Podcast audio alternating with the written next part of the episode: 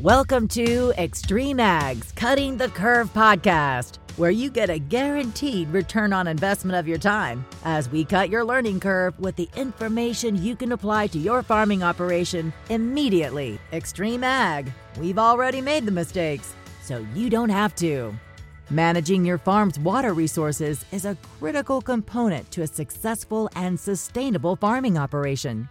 Advanced Drainage Systems helps farmers just like you increase their yields up to 30% with their technologically advanced water management products. Visit adspipe.com to see how they can keep your business flowing.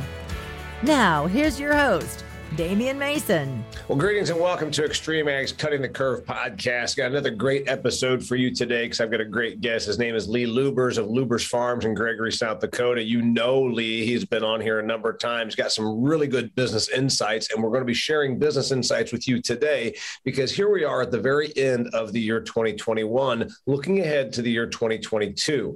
You know, farming is a business, agriculture is a business. You know, we like to talk about the lifestyle and being out there and, and the sunsets and all those beautiful things. But if it is not a business and you do not manage it like a business, there is no lifestyle. So, Mr. Lubbers is going to share with us today tax strategy, tax avoidance versus tax management. We're going to talk about year end tax strategy and how they do things there a little differently than maybe you think most farm operations do, but these are lessons you can apply to your own farming operation. So, again, we're talking about year end tax strategy, tax avoidance versus tax management. We're not just talking about it for this year because you might be listening to this when it's already past New Year's Day. Doesn't matter. These these are lessons and practices you can apply to your farming business for years to come. Lee Lubbers, well, thank you for being here and sharing your wisdom. Hey, anytime. Okay, so um, I'll just go ahead and cut to the chase. Um, I think pretty much year like 2021, uh, the Farm Belt, with the exception of uh, beef feeders and um, tree products and some specialty crops, pretty much ag has made good money in 2021. So, what that means, of course, is I've made all this money. I got to go to the equipment dealer on December 31st and stand there with my checkbook and say, I made a bunch of money. I don't want to pay taxes. How can I give you hundreds of thousands of dollars to avoid taxes? Isn't that good tax planning? Isn't that good business practices, Lee Lubbers? Uh, my opinion is it's the biggest cardinal sin in production agriculture. Uh, there's two mindsets there's tax avoidance and tax management. And I think tax avoidance uh, probably perpetuates 90% of the operations out there. And it's, it's one that 25 years ago we would have been guilty of when, uh, uh, before my brother and I took over the operation, our dad had the same philosophy. Farmers don't pay tax. If you're a farm, you're not going to do that. You're going to go get something so you don't pay tax. And we questioned that philosophy. And then as we took over the farm corporation, our S Corp, it's like, no, it needs to be tax management, not tax avoidance. And the one place you'll never find us in the month of December is in an implement dealership in a sales office. uh, okay. Sorry, we're just not going to do it. Uh, I've talked to other producers. I've talked to lenders I know uh, out there in the ag world, and it can create a lot of problems. Uh, guys would just come in. I, I've talked to salespeople I know, and they just laugh. They said guys will come in, and throw down the checkbook, and say, "I want a tractor." They don't even ask the price. I'm not paying tax. I question how you can spend three or five or seven, whatever dollars it is, to save one dollar in potential tax liability. And actually, in your business, it's every year and you keep going through it. You're not a one trick pony. So, how I see that happening, where a lot of people get caught, they go and they trade to get out of paying tax. Yeah. And yes, there's needs and wants. And I'm not condemning anybody for trading or updating equipment. We do it ourselves, but we have a plan for doing so. But when you're doing it just to avoid tax, it's a very poor business decision. And I see that it rolls on, it, it has a tail to it. People walk in, they'll trade for a piece of equipment. Then they go, oh man, I just spent 400,000 and Now I got to figure out how to pay for this. Yeah. So then when a quarter land comes up, they'll go, well, I'll throw out a high bid so I can get that so I can have more acres for my new piece of equipment. And they think that cost averaging works. And one of the economic principles that I learned at TEPAP, uh, the executive program for agricultural producers that Danny Klinefelter taught, that cost averaging does not work long term. So then it perpetuates more bad business decisions. Right. You you keep you keep trying to do it, keep the deal rolling to avoid tax, and it actually lets you make other decisions that are not the best for your operation. Okay, so let's say the person listening to this right now um, fully understands what we're talking about. But let's say there's a handful of them that don't know what we're talking about. You know, maybe it's a younger person that's coming into the the business operation with the family and doesn't fully get the joke that I made, which really isn't a joke. It's only a joke because great humor has a basis in truth. Um, dear listener, what we're talking about is it's not uncommon still in this day and age that, uh, and I make jokes about it in my audiences that my brother, when he was still alive, you know, end of the year, had it just killed it. And so he ran out and bought a bunch of machinery. They didn't even really need, but it's that old thing of, well, I'm not going to pay taxes. So there, there has been this thing for a long time. And it is not foolish to want to minimize tax burden. Of course, any small business or big business does that. It's the methodology that you're doing, which seems very happenstance, last minute, and not well thought out that we're talking about. Isn't that right, Lee? Uh, exactly. Uh, years ago, I was sitting down with the senior partner of our accounting firm, and I said, Gary, over the years, watching all your successful clients in and out of agriculture, were the guys that uh, that would buy things, pay interest versus paying tax. Did they end up being better off? He thought for about five seconds, and he said, "No, the guys who do tax management always end up better." And what also happens is a double edged sword if you trade strictly on tax avoidance principles is, as we all know, there's ebbs and flows in farm income. Ended on a good year, and then the next year is not nearly as good. You've got to pay for that, and you don't have the income. So then you're hurting on the income side. You have the large payments. Uh, what we do is we build into it. When we have a good year, we're going to pay some tax. And it's actually money well spent uh, because I will sit there and go through things with our accountant and our lender. And when it all gets explained, we're actually gaining, we're saving money by doing it. And yes, we're all for running good functional equipment that we need for our operation. Everybody should, if you can. Sure, right. But we set all off of cost per acre, cost per bushel. Uh, we want a good cost and that's that's what drives our decisions. Uh, like our accountant, uh, in another conversation, I I pointed out a, some very successful businesses in the area that are outside of ag, and I had a feeling that maybe they did business there. I just had a hunch, and I said, when I look at these businesses and how well they've grown over the years, and how well they have done in their growth, I said, I know darn well that they didn't do anything based on tax avoidance. They ran their businesses and then deal with the tax repercussions prior to the end of the year. And they said, You're exactly right. Mm-hmm. That's what successful businesses do. Maybe they didn't pay any tax, but they ran their business. They focused on running their business being profitable. They didn't do it the whole year the mindset of I'm not going to pay tax. Yeah. So you know, it's people say funny stuff. Uh, I've been running my own business for 28 years, and so uh, I've always made the crack that these people that say, "Oh, you can buy that because you can write it off." I'm like, what do you think that means? If you you know the person that has a normal job that doesn't uh, do things the same you do at Lubbers Farm or that I do here at Damian Mason Enterprises, they'll say things like, "Well, you should buy that because you can write it off." I said, "What to you, what does that mean? Do you think that that means that this money just drops out of the sky and that's what a write off is?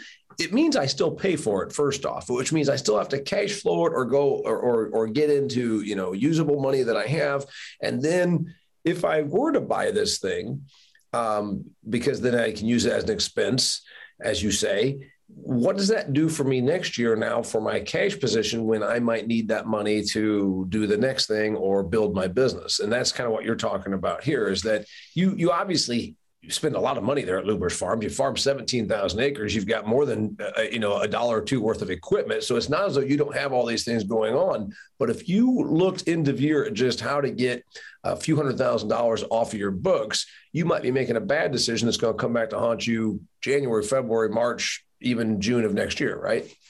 Exactly. Uh, every purchase we make, whether it's for input cost, uh, personal item, want to buy a boat, uh, that's your thing. Uh, you trade tractors, anything. You're committing working capital. That's what you're doing, and that's very valuable to have. By the way, just do me a favor. Tell me, for the love of God, you're not into boats because uh, I'm still of the belief that that thing, the old statement, the two happiest days in a boat owner's life, the day they buy it and the day they sell it, right? I go by the Warren Buffett quote. Yes, I, I wholeheartedly agree. A boat a boat is a uh, is a hole in the water that you throw money into.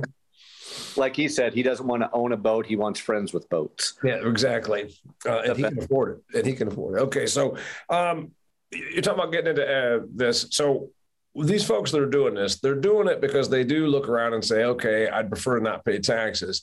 The peril in that, again, is that it ties up working capital. And also, it seems very last minute, very haste, very uh, not well thought out. Is that the biggest concern? Because then they're going to get caught with their pants down six months from now because they spent that money to avoid taxes when they really should have paid a little taxes and then had the, the working capital back. Is that the is that the peril?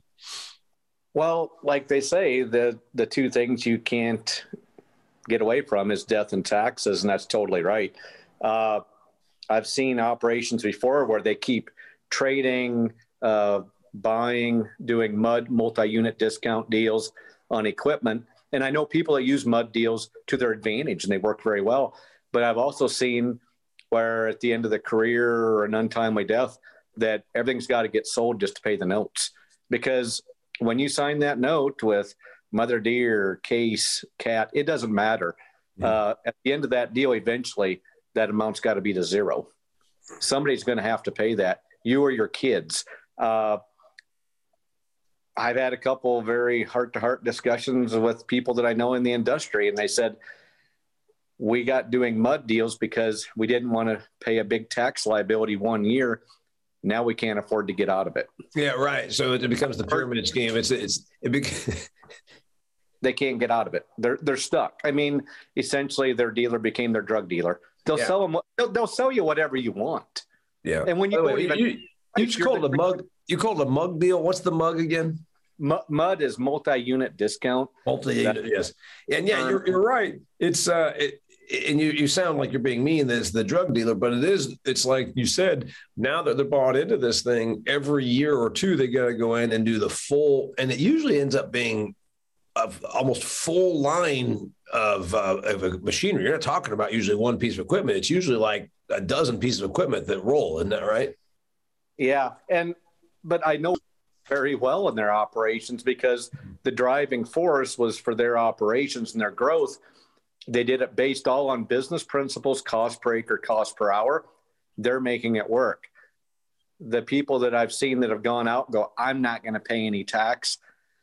It's always come back and bit them on the back end. And again, it was tax avoidance, tax management, yeah, or I should say, instead of tax management, business management. It's just core principles. Okay, so speaking of business management, so you have a lot of machinery there because you cover a lot of acres, and uh, you you uh, you you clearly own uh, or lease, however the, the deal works, a lot of machinery. So you've got a different method that you go about where it's not just for tax reasons. It's about what the operation needs. And also you can't let everything get fully depreciated. Then when you're trying to do every piece of equipment all at once because that would probably hamstring you on again on your capital. Tell me a little bit about how you at Lubbers farms go about the equipment part rather than letting a tax um, situation in one year dictate it you are long haul uh, with a bigger vision for the next six and seven and nine years. Tell me about that. Uh, well, this is not the pretty spreadsheet that the bank ended up with. This is the rough draft. What I did is, uh, and actually can be updated every year, and everybody can do this. It's a good exercise. I feel good business exercise. I have our insurance list and everything. All the items are marked. All of our big ticket items are all highlighted. And then I come over here and code it over to the same number, and that's a piece of equipment.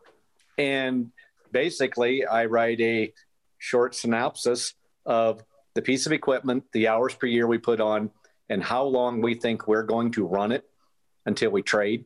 Because we have everything, we have everything always being staggered out. Uh, because that's the thing. If you just like, I'm not going to trade, I'm just not going to do it, I'm not going to spend the money, eventually you have stuff ready to go to the junk pile. Uh, eventually it will wear out. You can keep it up, great preventive maintenance. Eventually it's outdated. Then the hit on your working capital is terrible. So, and we're not into the camp of, hey, let's trade so we don't pay tax. We feel this is a happy medium. And we have our equipment laid out as long as seven years, depending on its use rate. And that way, as we're sitting down with our lender, I send a copy to him and I said, please keep this in our loan file.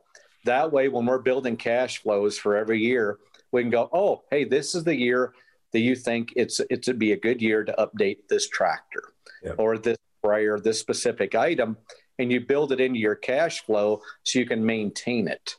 Uh, it, it takes out the big bite, and the one thing it really enforces with your lender is great communication. They really appreciate that. Uh, Kevin Matthews, uh, he did it in uh, over east in North Carolina. And that's he said his lender was amazed that he would do that. And I did the same thing. And your lender appreciates that because it means you're having foresight and you have a plan for your business. You're going to run it like a business. Uh, we love running new too. And I mean, it doesn't matter if we run it one year or 10 years. Uh, if we're going to run it longer, we're, we keep it waxed, we keep it up anyways. So uh, we're going to look at cost per acre, cost per hour. Okay, so you um you just shared something there that uh, while you might have a fat year, you might have a thinner year in terms of crop revenue. That's not going to judge. That's not going to determine your your uh, decision on equipment. But does it accelerate it? Like in a year like say 21, where you you know yields were good and uh, and prices were good, do you bump up and say, well, based on the fact that our revenue uh, exceeded expectations by 25%. We are going to accelerate um, this, this, and this on some acquisitions. Does that happen? Uh, this year we did bump up two items, but we did it months ago. We didn't do it at the last minute where we're at the mercy of the dealer. Yeah. Uh, one was updating our high speed planter, and it had uh, between 35 and 40,000 acres. It was time we wanted to update it. And we priced around three dealers and we pushed them pretty hard and we got the deal done. And actually, we got a great trade, uh, our very low cost per acre. And we did it before the market got all squirrely. Because right now, junk is selling good and, and good stuff is selling great. So we were ahead of that. And same way on a tractor purchase. Uh, we had a tractor we bought new that had 3,000 hours on it. Uh, has given us zero problem. We could run it however long we wanted to 5,000, 6,000. We weren't afraid to doing that but we started checking around and we actually uh, found a dealer. We were happy with what they were giving us for our tractor. And then we thought about going to a new one, and it only had 200 hours on it. And to us, that's like demo hours. And now, with the large price increases due to all the COVID supply chain disruptions, yes, tractors are going up 12%. Yeah. So to get to order a new one and wait eight to 12 months to get it we were going to pay $65,000 more to trade. Well, that just made that 200 hour tractor look like a real sweetheart of a deal. And we traded and we got really good money out of our tractor. They actually had it sold before it ever came into the dealership. It was gone. First guy who looked at it, it was gone. And we got a really good cost per hour on our tractor trade. And these are items like, hey, if we do it within one to three years, we're fine. Mm-hmm. Yes, we did accelerate it, but we did it based on good cost. We got a good trade. We didn't do it like, hey, we think we're going to have a good year. We don't want to pay tax. So, other things that you look at, since we said it's about strategy on taxes, and we're going to also talk about how you involve your lender uh, in that. So, which thing you want to talk about? Other strategies or uh, letting your lender be part of uh, tax management? Which thing do you want to go with first? Uh, we actually do something rather unconventional. We have our lender attend our tax planning meeting yeah. with our accountant. Yeah. And the first time I asked Jason about it, he goes, You want a what? I said, I would like you there. I said, I really think it'd be good. It'd be a good exercise for all of us. And since we've done it, we do it every year. It's one of the meetings that all three of us look forward to because we all learn so much.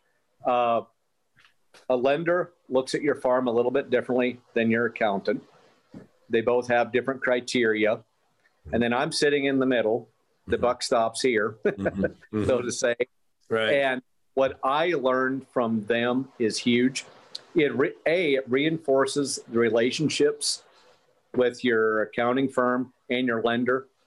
Those are priceless. They're a part of your your team. Uh, you need to have great communication. So it strengthens that because they they have clients that cross over other clients. So it gives each of them a perspective of what's going on mm-hmm. on the farm side of it.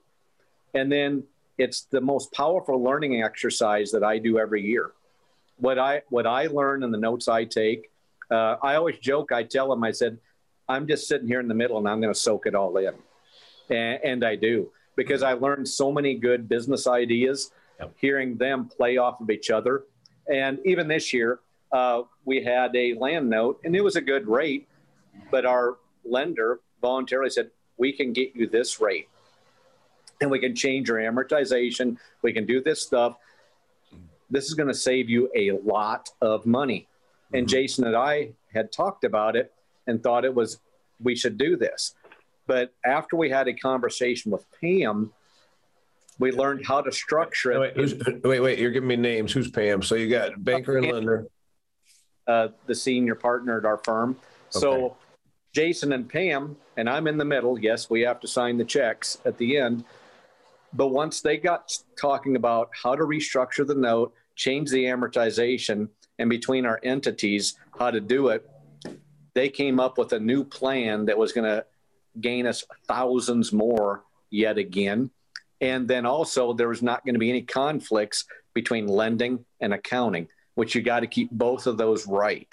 So that conversation was huge for us this year. I mean, it, it made us a ton of money, saved us money, made us money. Yeah, that's fantastic. So, a couple things here, Lena. I'm I'm uh, on the record as saying that you should always use uh, bankers for the for their expertise and accountants for their expertise, but you should be careful about letting them step out of their their batting box.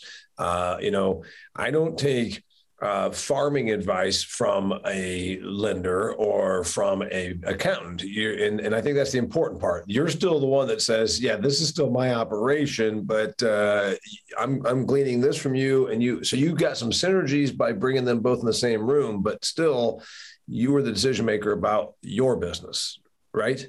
Exactly. When I make the joke every year about I'm in the middle and I'm just going to soak all this in, they said, no, Lee, this is your and Terry's operation.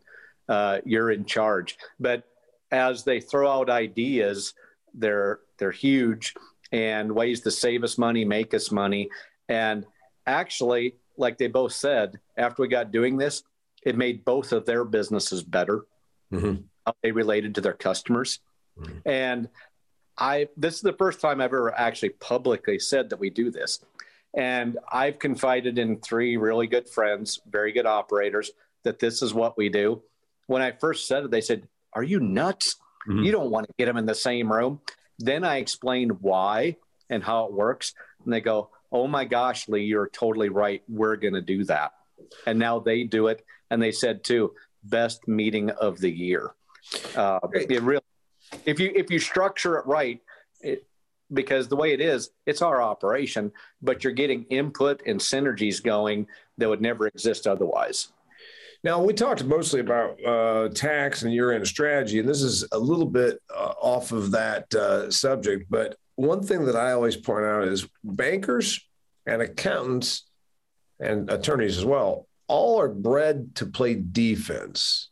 But you are a farming operation and you're not really bred to play defense. If you were all about defense, you wouldn't go out and plant anything. You, if you were all about defense, you might have uh, become a banker instead of a farmer. How do you temper that? Because generally they always look about how to not lose, how to not lose. Well, you know, that's defense you've got to be on offense too. Tell me about the the the, the personality management with that and those two people when you're working with the right people, they want you to win.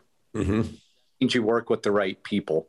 Uh, it was a long search to get to our accounting firm. Mm-hmm. Uh, we were frustrated.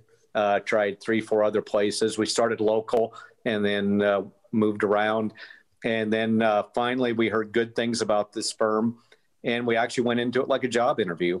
Mm-hmm. And we brought all of our information, requested a meeting with them, and we decided this is where we should be. Uh, same thing with our lender. We approach it like a job interview. Uh, when our other lender was retiring and they didn't mentor anyone to take his place, he gave us the forewarning uh, that we needed to maybe look at doing a switch. Yeah. And we did. It took some time. And, and that's the one thing as you work with these relationships, uh, we feel so good about it because they want us to win. They want us to do well.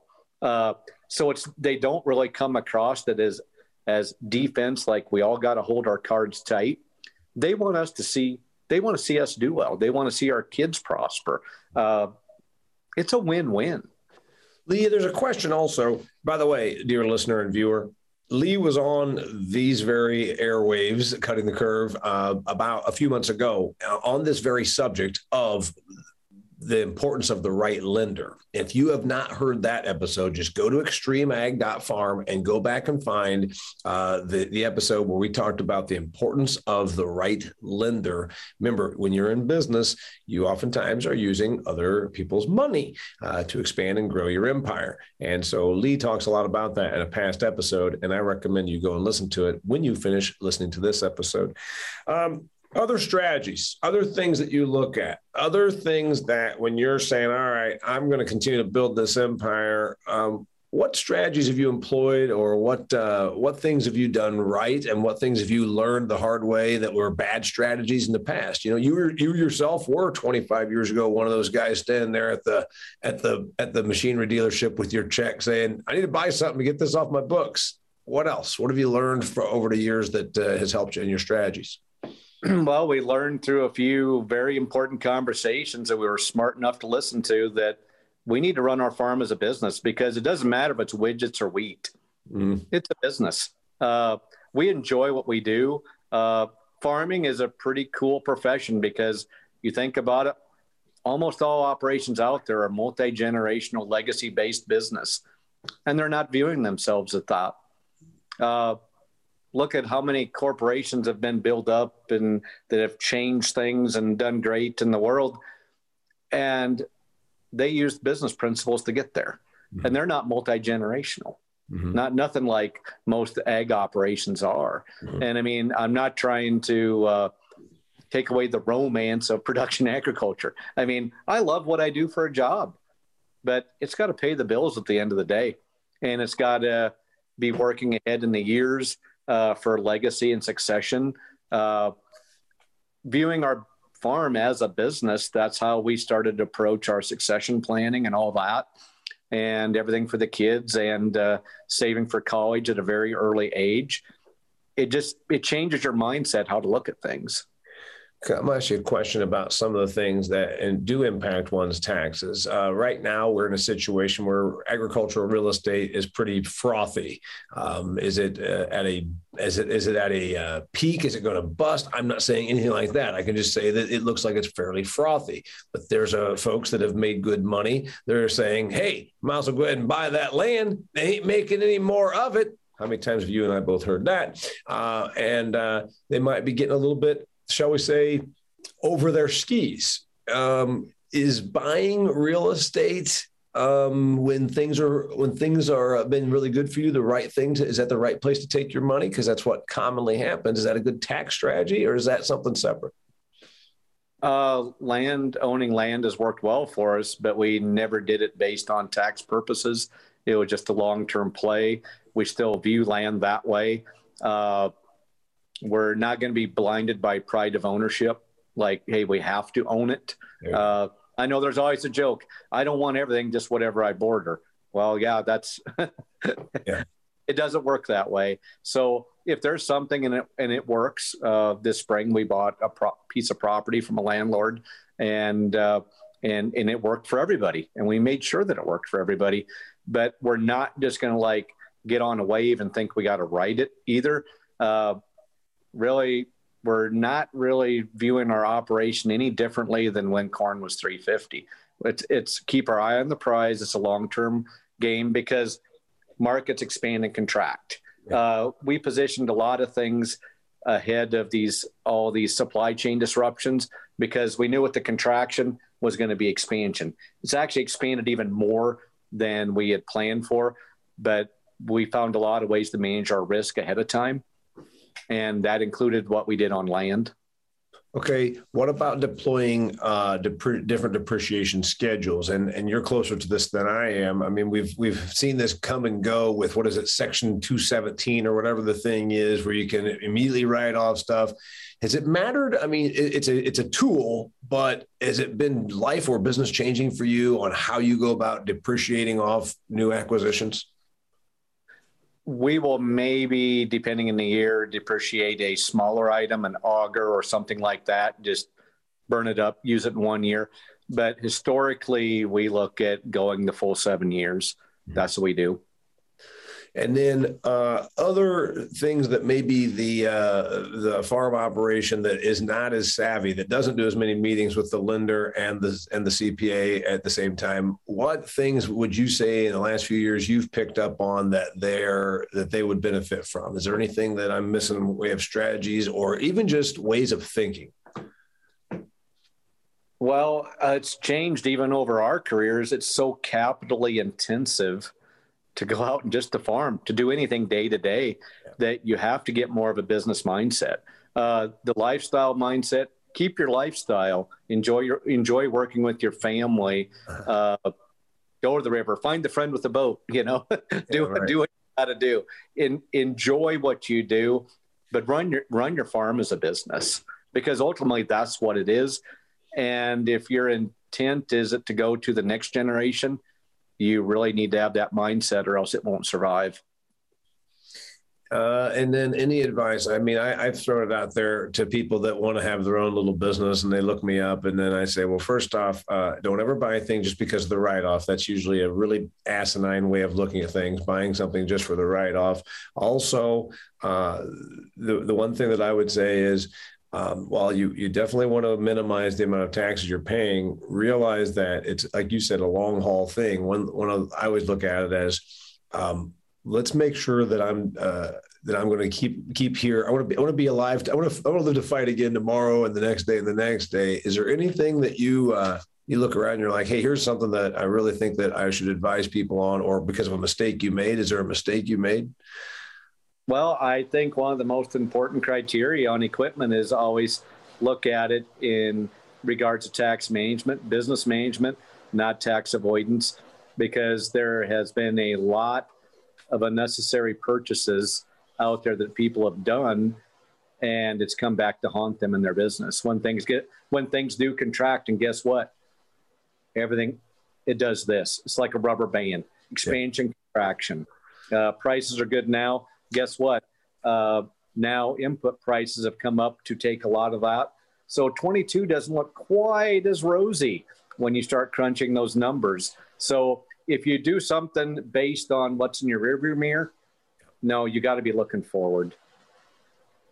Yeah, yeah, that's that's the interesting thing is that uh, a lot of folks uh, walk around looking back behind them and say, "Well, I don't want to do that again." Well, you know, there's a whole different uh, set of parameters coming up in the year ahead than there were for the year the year prior that you probably aren't thinking about. Talking about year-end tax strategy, tax avoidance versus tax management. The big one, of course, was on equipment purchases. Uh, Mr. Lees uh, advice was be on a schedule, be on a schedule that works for your business, not based on what the tax situation looks like. It's especially important right now when machinery is really tight. I mean, it seems to me that some of these folks might be making Lee a really bad emotional decision because they made money, but they're so they're also overpaying because the machinery market is tremendously frothy right now. Am I right? Yeah, that that's been a big driving factor in the big uptick in the last five to six months, and uh, so people that are doing core purchases now are paying at an absolute all-time high premium.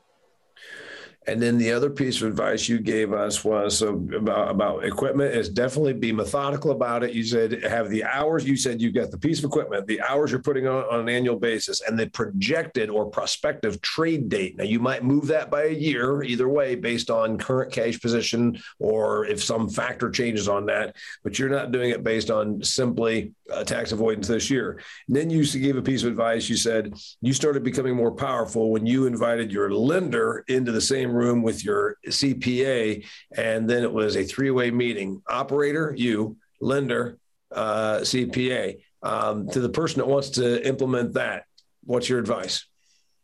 Don't be scared. Don't be scared. Be brave and do it. Uh, it. It caught both our lender and accountant a little bit off guard. And before we got done with the first meeting, we weren't 30 minutes into it they lo- both looked at me and said, "Lee, this is awesome. We wish other customers would come would come to us saying they want to do this. Mm-hmm. We would we would love to do this because it's a learning experience for everybody. We've all gotten better by it, all three of us.